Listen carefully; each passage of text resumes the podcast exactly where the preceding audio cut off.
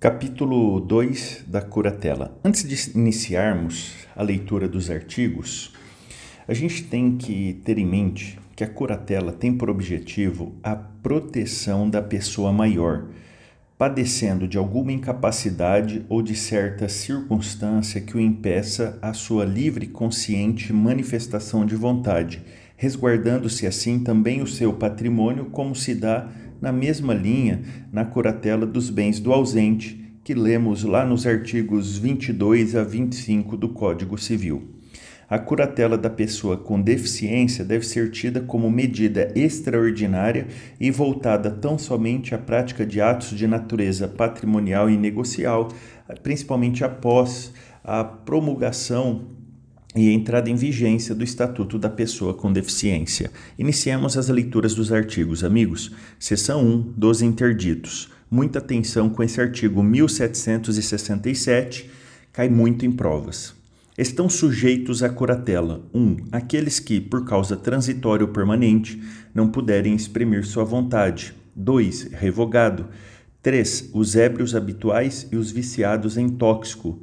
4. Revogado. 5. Os pródigos. Então, amigos, estão sujeitos à curatela somente aqueles que, por causa transitória ou permanente, não puderem exprimir a vontade, os ébrios habituais ou viciados em tóxicos e os pródigos. Artigos 1768 a 1773 foram revogados. Artigo 1774 aplicam-se à curatela as disposições concernentes à tutela, com as modificações dos artigos seguintes. Artigo 1775. O cônjuge ou companheiro, não separado judicialmente ou de fato, é de direito curador do outro quando interdito. Parágrafo 1. Na falta do cônjuge ou companheiro, é curador legítimo o pai ou a mãe. Na falta destes, o descendente que se demonstrar mais apto. Parágrafo 2. Entre os descendentes, os mais próximos precedem os mais remotos. Parágrafo 3. Na falta das pessoas mencionadas neste artigo, compete ao juiz a escolha do curador. Artigo 1775-A. Na nomeação de curador para pessoa com deficiência, o juiz poderá estabelecer curatela compartilhada a mais de uma pessoa. Artigo 1776, revogado. Artigo 1777. As pessoas referidas no inciso 1 do artigo 1767 receberão todo o apoio necessário para ter preservado o direito à convivência familiar e comunitária, sendo evitado seu recolhimento em estabelecimento que os afaste deste convívio. Artigo 1778. Bastante atenção, muito cobrado em concursos. A autoridade do curador estende-se à pessoa e aos bens dos filhos do curatelado, observado o artigo 5 Seção 2. Da curatela do nascituro e do enfermo ou portador de deficiência física. Artigo 1779. Dar-se-á curador ao nascituro, se o pai falecer estando grávida a mulher e não tendo o poder familiar. Parágrafo único. Se a mulher estiver interdita, seu curador será o do nascituro. Artigo 1780, revogado. Seção 3. Do exercício da curatela Artigo 1781. As regras a respeito do exercício da tutela aplicam-se ao da curatela com a restrição do artigo 1772 e as desta seção. Artigo 1782. A interdição do pródigo só o privará de, sem curador, emprestar, transigir, dar quitação, alienar, hipotecar, demandar ou ser demandado e praticar em geral os atos que não sejam de mera administração. Artigo 1783.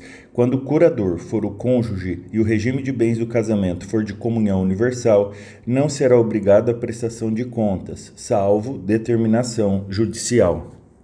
Capítulo 3 da tomada de decisão apoiada. Artigo 1783-A. A tomada de decisão apoiada é o processo pelo qual a pessoa com deficiência elege pelo menos duas pessoas idôneas com as quais mantenha vínculos e que gozem de sua confiança, para prestar-lhe apoio na tomada de decisão sobre atos da vida civil, fornecendo-lhes os elementos e informações necessários para que possa exercer sua capacidade. Parágrafo 1. Para formular pedido de tomada de decisão apoiada, a pessoa com deficiência e os apoiadores devem apresentar termo em que constem os limites do apoio a ser oferecido e os compromissos dos apoiadores, inclusive o prazo de vigência do acordo e o respeito à vontade, aos direitos e aos interesses da pessoa que devem apoiar. Parágrafo 2.